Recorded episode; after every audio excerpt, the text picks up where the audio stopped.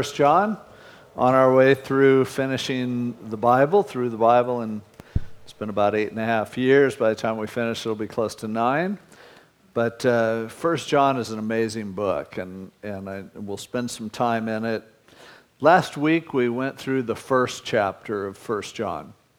And in case you weren't here, or to remind you, John was emphasizing well, he began to talk about some of the things he wanted to accomplish by writing the book. And he said, I really want you to get connected to God and to each other. I want you to have the fellowship that, that God wants you to have. And he also said, I want you to have your joy fulfilled. I want you to receive the joy that, that God has for you. But he, he said that has to happen by you opening your eyes walking in the light instead of walking in the darkness. Because most people get through life by closing their eyes every time it gets scary, or there's something you don't want to see, so you go into denial about it. But John was expressing in that first chapter the, the importance of us agreeing with God about our condition and about that which the Bible calls sin. As we, as we talked about it, I, I mentioned that the word for sin, hamartia, which often people say that it means to miss the mark, and it, it does in a way, but it's a richer word than that because the, the root of it is the word uh, comes from the word the word meros, which refers to your portion or your allotment or your destiny, that which has, has been divided up and handed to you and then it has the A affixed to the prefix, which means not. And so the, the biblical idea of sin is anything that gets in the way of you being everything that God wants you to be. It's blocking His ability to bring you to your destiny. It's allowing the life to be removed from you so that instead you close your eyes and you choose to, to walk in, in, uh, in death and in darkness. And so the whole first chapter was talking about this denial that people will come to and go, okay, I don't sin. And he goes, if you say that, you're calling God a liar. If you say that, you're obviously not looking in the mirror. If you say that, you're fooling yourself, you're deceived. He goes, no, the truth is you do. You are constantly doing things that block that which God wants to do in your life. You're constantly violating your own nature and your own potential by living in the way that you do in a self destructive way. And God's been trying to communicate to mankind hey, some of the things you're doing is killing you. And as long as you live in denial of that, you will continue to be a victim of that. The solution is not to fake it, because life is designed to be a fellowship. Life is designed to be close to God and close to each other. And denial of our sin will not only rob us of our closeness to God and to each other, but it'll prevent our life from ever becoming what it can be. And so, in the first chapter, he said, Here's what you do. The key is this confess. That word means say the same thing. Just stop denying it and start admitting what you're doing. Admit that you're failing, admit that you're coming short, and live with an openness about that because He says that He will forgive you. If we confess our sins, He is faithful and just to forgive us our sins and to cleanse us from all unrighteousness. So He wants to do that work in our, in our lives. And so that's the fact that it's been provided for is really important for us to understand. Now, as he comes to chapter 2, he gives us even more here in the first couple verses a, a safety net of sorts. He wants to remove the anxiety that we have that causes us to go, Oh, I'm afraid I'm going to mess up. I'm afraid I'm going to sin. He doesn't want us to live in fear of sin. The, the victory over the effects of sin does not come because we try really hard not to do it. I know many of us have struggled with certain sins, and the harder we try, the harder it is to, to have victory over them. But that's not how it works with him. And so, beginning with verse 1 of chapter 2, he says, My little children, just a term of affection. He was an older guy by this time and, and looked to them as being those who were younger and less experienced. These things I write to you so that you may not sin. Now, he isn't saying, I'm telling you this stuff so that you'll stop sinning. You can't stop sinning. The whole first chapter already made that clear. No, you're a sinner. If you, if you claim you're not sinning, you're fooling yourself. But he says, it's still, it's not that it has nothing to do with sin. He goes, Yeah, you're banging your head against a wall. I want to help you to stop. I want you to quit destroying yourself. That's part of the idea. You are your own biggest problem. But he says, I write it so that you won't sin, and if anyone sins, we have an advocate with the Father, Jesus Christ the righteous. And he himself is the propitiation or the payment for our sins, and not for ours only, but also for the whole world. The way it's written in the English, if anyone sins, we see it that way because we all pretend like we don't sin that much. But the, the construction here in the Greek was called a third class condition. The idea wasn't on the unlikely event that somehow you might actually sin this week, but really it could be translated since you're going to sin. The fact is, it's assumed that you do. I mean, the whole first chapter made that pretty clear. So he says, Yeah, I'm trying to get you to stop messing up your life, but when we sin, and again, he says, if anyone sins, which is a broad thing, and then I love that he used the pronoun we. We, he goes, I'm, I'm old. I've known, I, I lived with Jesus for three years, and I'm, I'm here living faithfully, but I'm telling you, I put myself in the same category. We have an advocate with the Father, Jesus Christ the righteous. Advocate is a word that would refer to an attorney, and it's probably part of the idea that's here.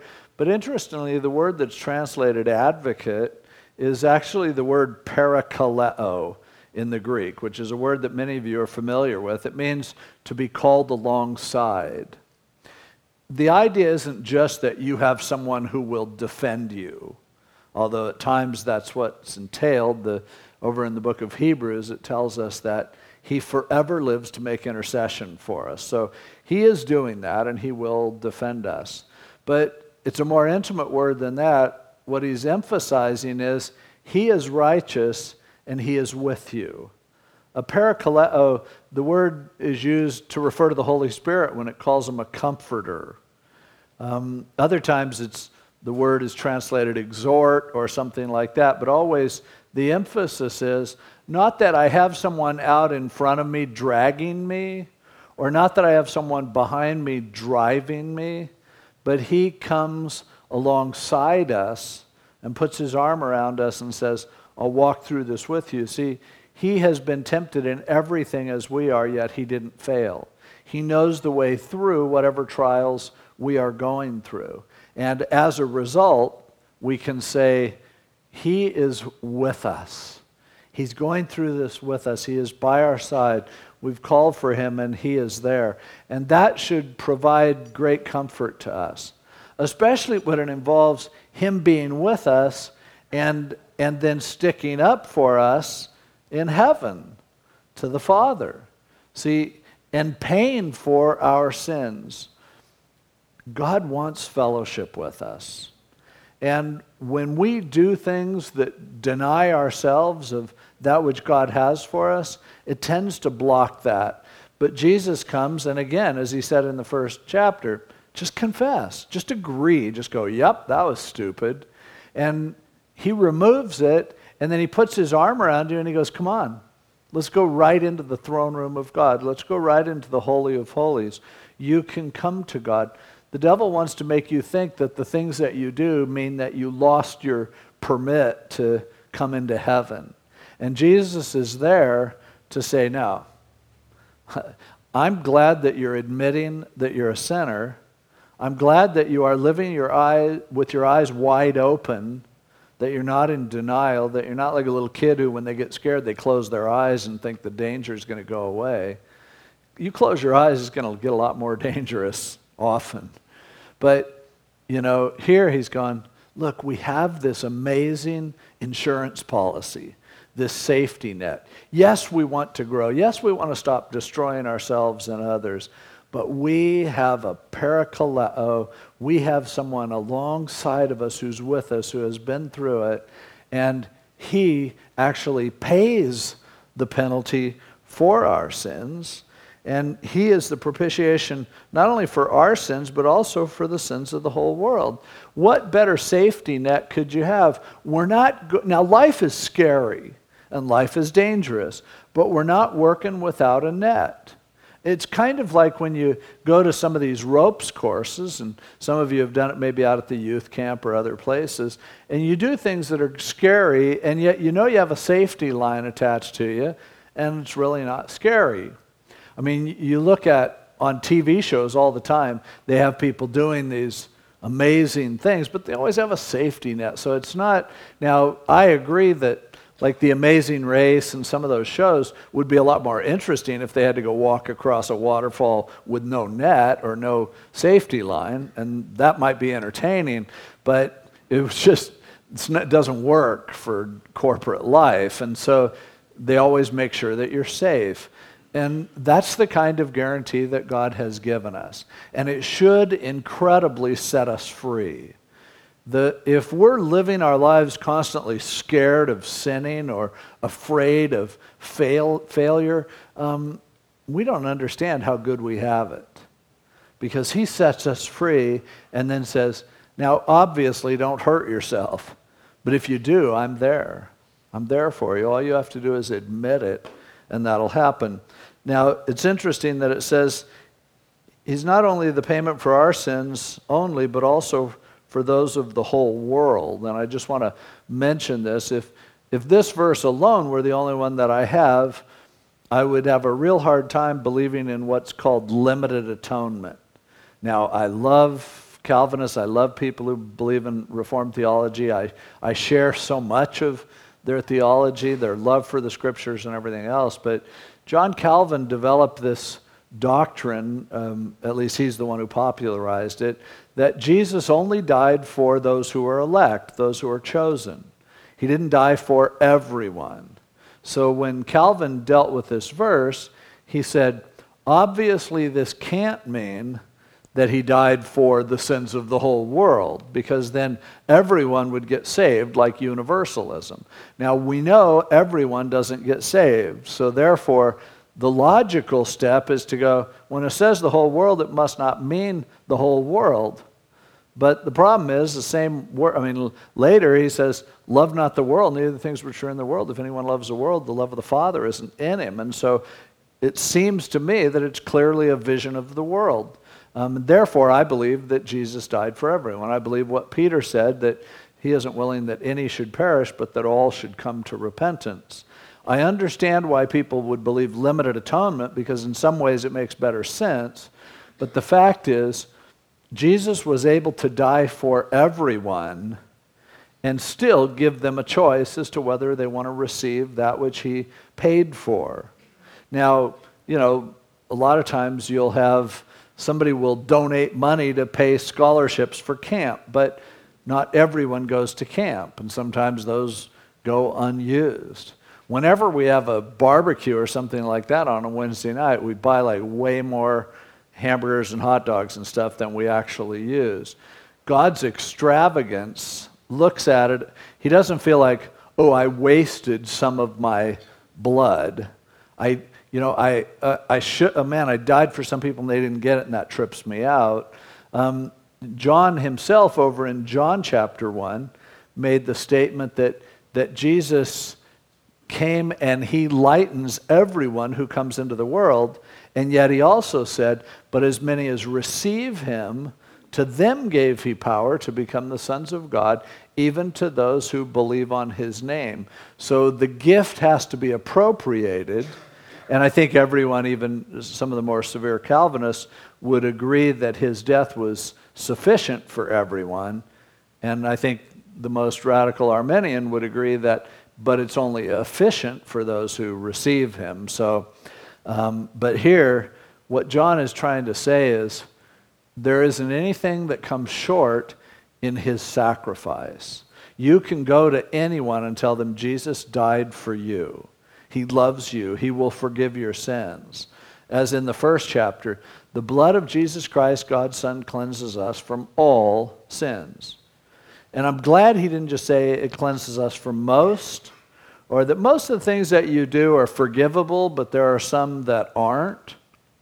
Because if he made a list of which things he can forgive, in a room this size, some of us would just be sunk because we probably you know, we could probably find someone in this room who has done most sins that are available. At least most of us have tried to exhaust the list.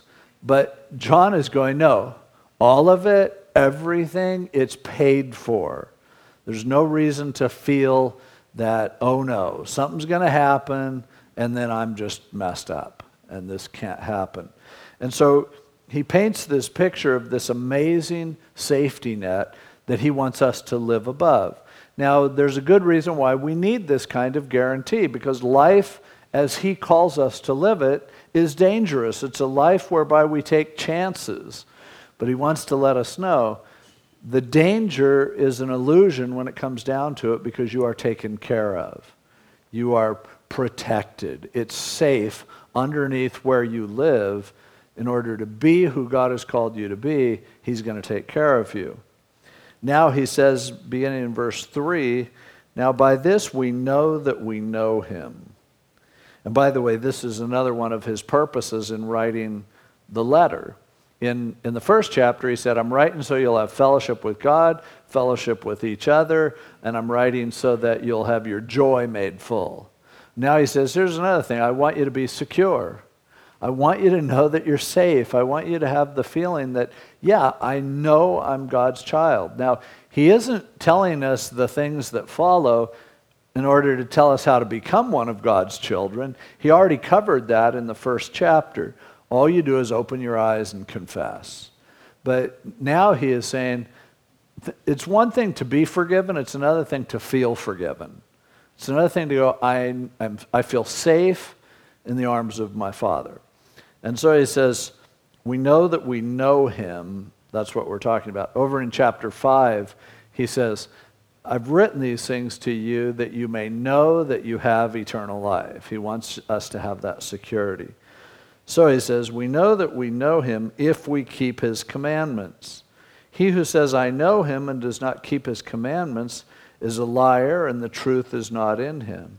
But whoever keeps his word, Truly, the love of God is perfected in him.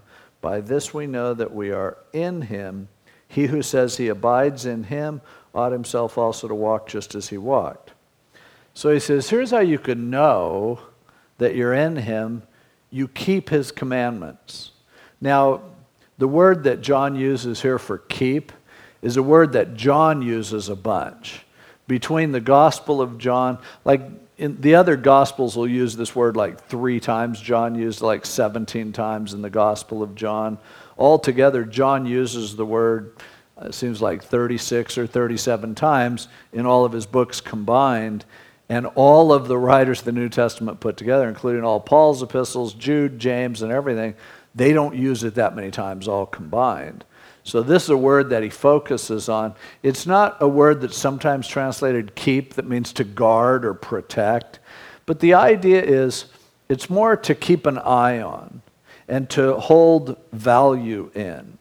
He's not saying you do everything that he says, because if you claim you've done that, he already said you're a liar. But now he's talking about do you take seriously what God says? Do you take his commandments? Do you take his word and go, yeah, I really want to live that way? And he says, if you do that, you know, that'll show that you know him. And if you say you know him and what he says doesn't matter to you, you're lying. The truth isn't in you. But whoever keeps the word, you'll see the love of God actually growing in you. That's how we know we know him. If we say we abide in him, we ought to walk as he walked. So he says, here's the thing someone who has put their faith in him, someone who has confessed their sin, that is, you go, I am walking in the light because I want to be close to God. So I am being honest. I am facing the reality of my failure, my inability to save myself, or to bring my life into the place where it's really going to be click and it's really going to be good. Confession is an element of that. But how do you know you're really saying the same thing that God says? Well, you care what He says. And you can sit there and pretend like you're a Christian or pretend like, oh, yeah, I want to do things God's way, I want God's will done. But if, if you really mean that, wouldn't you listen to what he says? Wouldn't you want to read his word, for instance, and find out what he says? And when you're in a, when you're in a decision making situation, wouldn't like going, what does God want? What is he saying to me? Wouldn't that become one of the premier concerns of your life? Of course it would. And if you're just saying, and, and this is where something's dangerous, and I wouldn't tell anybody, oh, you're just not a Christian. But if I was in a position where I was just going, I know what God wants, but I'm just not going to do it, you got to wonder. I mean, do you, do you even believe what He says?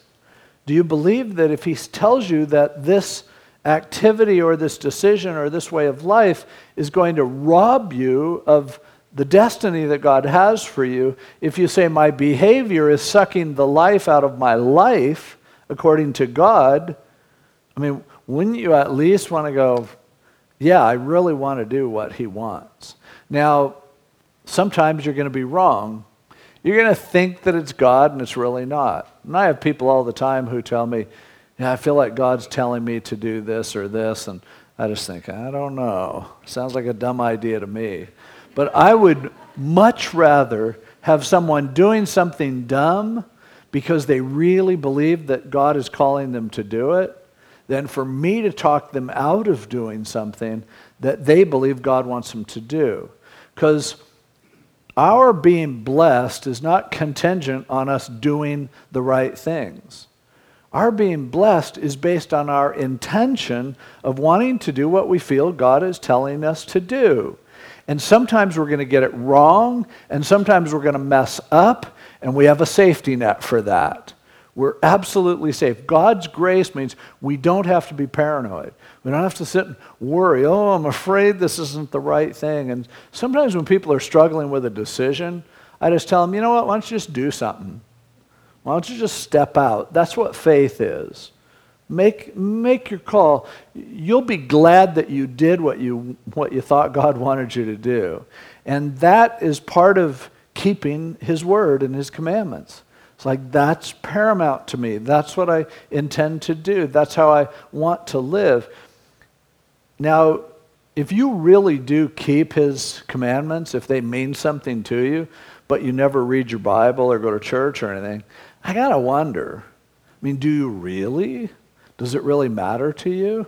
Worse yet, if you're going, yeah, I have some stuff, I know I shouldn't do it, but whatever, I'm just doing it anyway. Now, again, I'm not talking about sinless perfection. He's already eliminated that, taken it off the table in the first chapter. Now, there are some people who never get that. In fact, they read First John, they ignore the first chapter, they start reading this stuff, and they just go, Yeah, I think we can stop sinning. In fact, I think I have.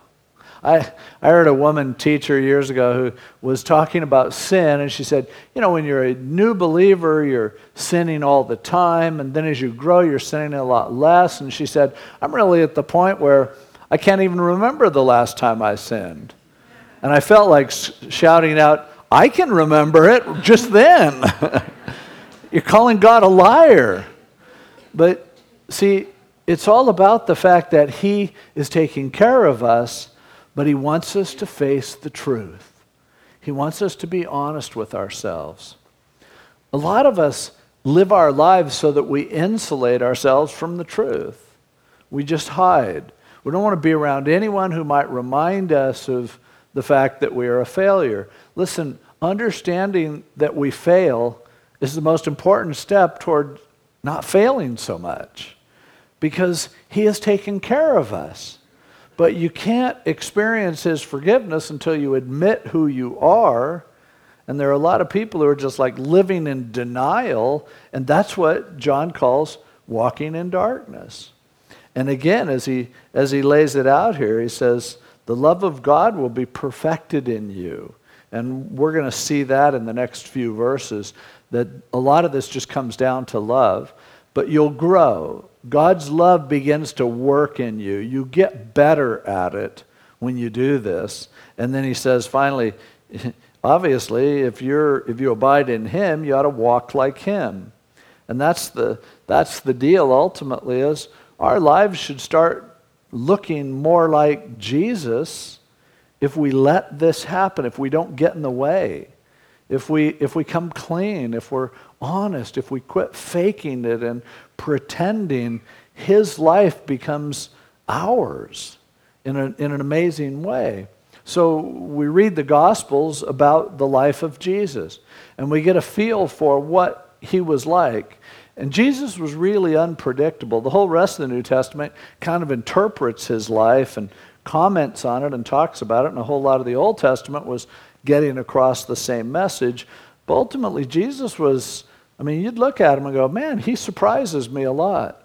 Some of the people he hangs out with, some of the decisions that he makes, he lived an absolutely fearless life, but he, you know, he, he didn't like religious people very well and he, he would show grace to people who no one else would show grace to them. He was always patient and loving with people, and he, in a lot of ways, we'd look at his life and go, I don't even want to be like that, because if I'm like that, people will run all over me. But what happens once we come clean, we will just see that naturally we start to look more like him.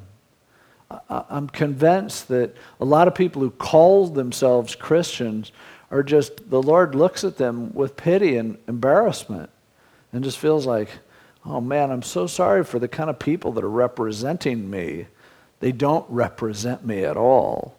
But John is saying, no, your love will be perfected and your life will start to look like Him. You'll start to look less like you, but in fact, you're actually looking more like you. He doesn't want to take away who you are. He wants to make you the best you that you can possibly be. And there'll be this amazing resemblance to Jesus and his love when that happens. Now, he goes into saying again, as the love of Christ is perfected in you, there's this change in your life, and it has to involve your connection with others. This isn't a life that is led on your own. It's real easy to be honest and open by yourself. But it gets really tricky when other people are involved. And so now he, he begins to share in verse 7, and he says, Okay, brethren, I'm not writing a new commandment to you. You've heard this before, but an old commandment which you've had from the beginning.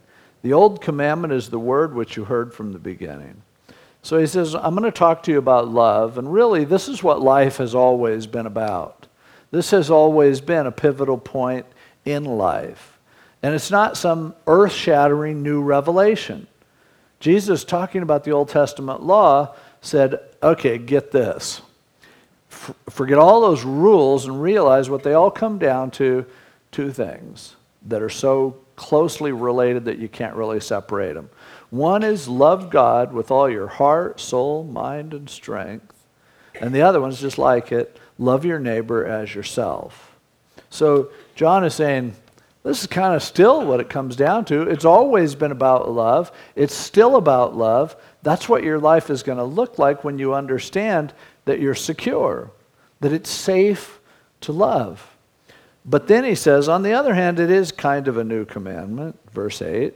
Again, a new commandment write to you, I write to you, which thing is true in him and in you, because the darkness is passing away and the true light is already shining.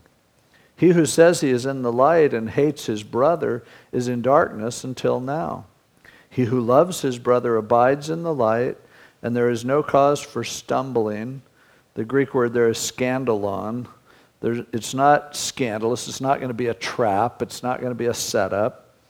But he who hates his brother is in darkness and walks in darkness and does not know where he is going because the darkness has blinded his eyes.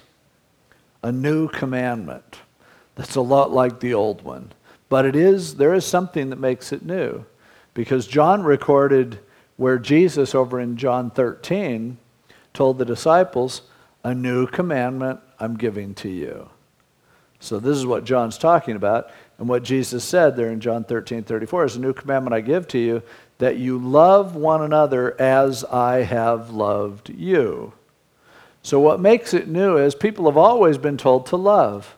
Just about every religion, with a couple of notable exceptions, tell you that love is a good thing. So, nothing new about that. But what was new about Christianity was that Jesus said, I want you to love people like this. And he laid his life down. He gave his life. And that's why Paul over in Romans 5 8 says, But God showed his love toward us in that while we were yet sinners, Christ died for us. It's one thing to preach at people about love, it's another thing to demonstrate it to them in a very tangible and eternally impacting way. And that's what Jesus did. And so John said, No, we've been shown what love is. And that's the kind of love that we are to have. And ironically, that if we refuse to love in that way, our world just starts to get darker.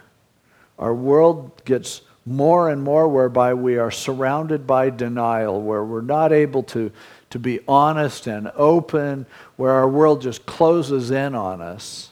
And, and, you know, as he says, you can't hate your brother and be in the light. That doesn't work because people who walk with Jesus care about others, they love them. And so, again, you're in denial if you're bitter and angry and upset with people. Um, that's a tough thing because every one of us will struggle with that at times. But he says if you hate your brother, you're in darkness and you walk in darkness and you don't know where you're going, the darkness is actually blinding you. Now, what does this all have to do with what he's talking about? Let me try to pull it together for you.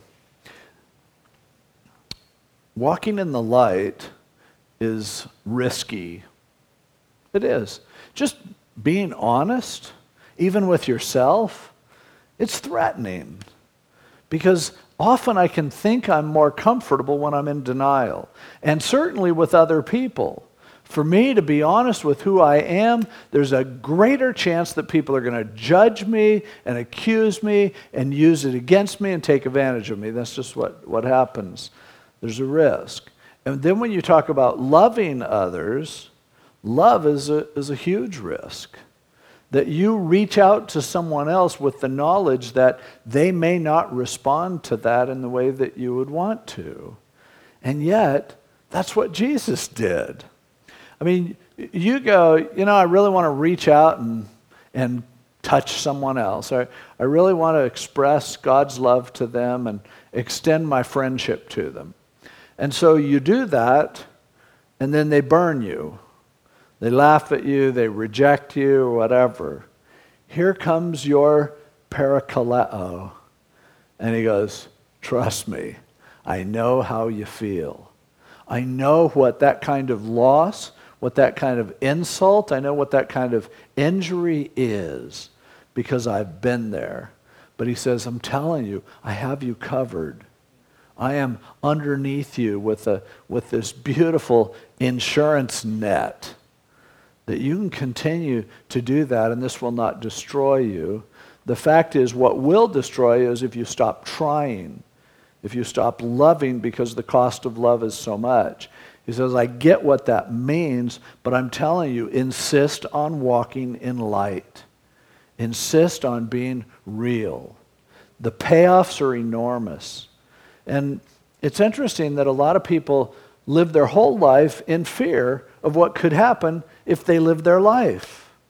And as a result, they just like, oh, you know, I can't do anything because everything is dangerous. Howard Hughes was this way towards the end of his life. wouldn't even go out of his apartment. And he, he wouldn't wear shoes because they were dirty, so he walked around with Kleenex boxes on his feet, and he, he wouldn't let anyone in. It was, everything was sterile, and when he died, his body was just full of all kinds of disease. Because if you don't go out, then everything that's inside will kill you. You're carrying those things even in you. And so you need that contact. You, you take, you know, a lot of times people with their first baby, they're protecting the kid from everyone. And they're like, oh, I don't want him to get a cold. I don't want him to get exposed to anything. And so, like their kid, they won't even let you hold their kid. That's how you know it's the first kid. and that kid often is going to constantly struggle with, you know, um, allergies and all sorts of other things because they haven't built up the resistance that comes from being out there.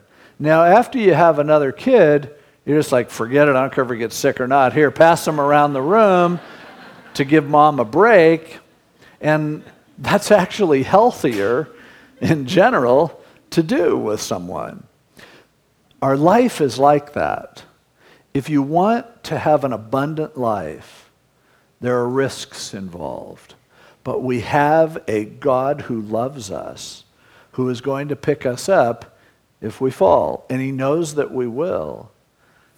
If instead we, you know, Franklin Roosevelt said there's nothing to fear except fear itself.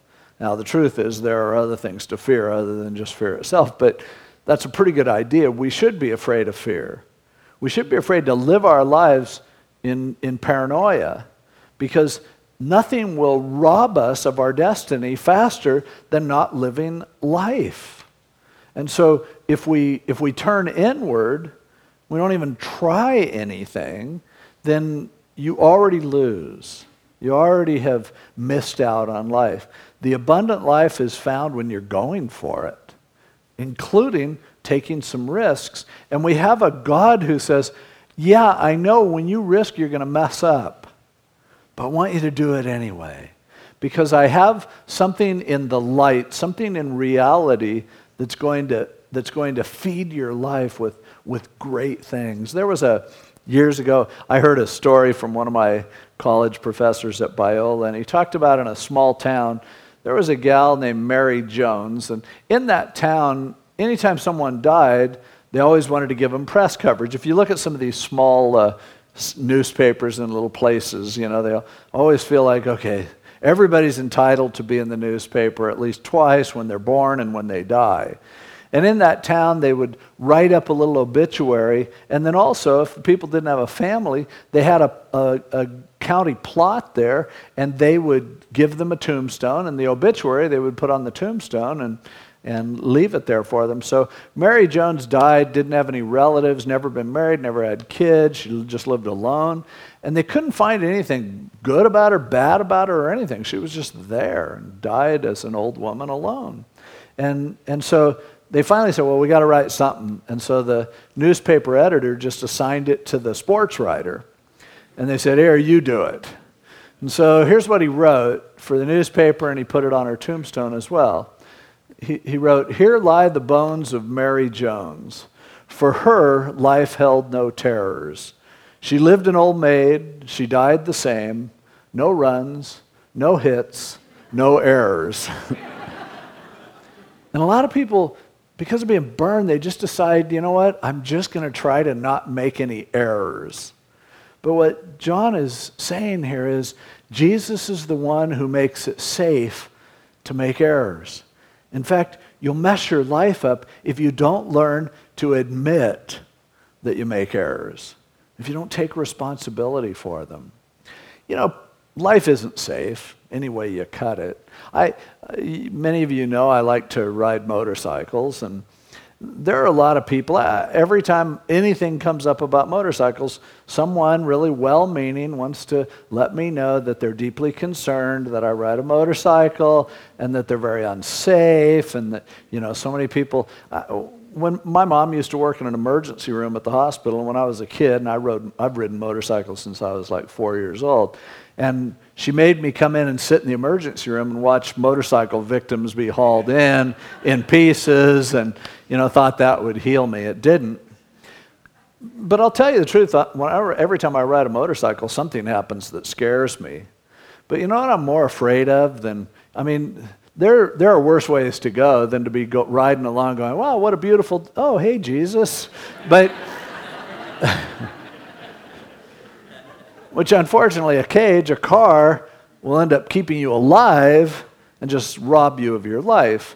But beyond that, I am more afraid of living my life where I'm afraid to ride a motorcycle than I am of living my life riding a motorcycle. Now, I'm not trying to be an evangelist for motorcycles. I don't, but all I'm telling you is what you should be afraid of is living your life scared to death of failure and afraid that somehow you're going to mess up. Because if that's the way you live your life, you have lost before you started. And I want to tell you in a, in a loving but a straightforward way if sin is denying that portion, that destiny that God has for you, it is a sin to live your life so, so safe that you actually won't live life. And that's what sin is. It robs you of that, it sucks the life out of you. And what John's trying to say is hey, this is safe. Now, John had a real high risk profession. He was a disciple of Jesus, and he was one of the leaders. His, his brother James was martyred early on. But John lived to be over a 100 ended up writing the book of Revelation. At one point, they tried to boil him in oil, and it didn't work. I mean, here's a guy who didn't compromise, and what he's saying is hey, it's safer out there than you think because we have an advocate, Jesus Christ the righteous. Don't be afraid of living your life. Now, again, love is that way. It's dangerous. If you love, you're going to be misunderstood. If you love, sometimes it's going to burn you badly. If you love, it's going to cost you often.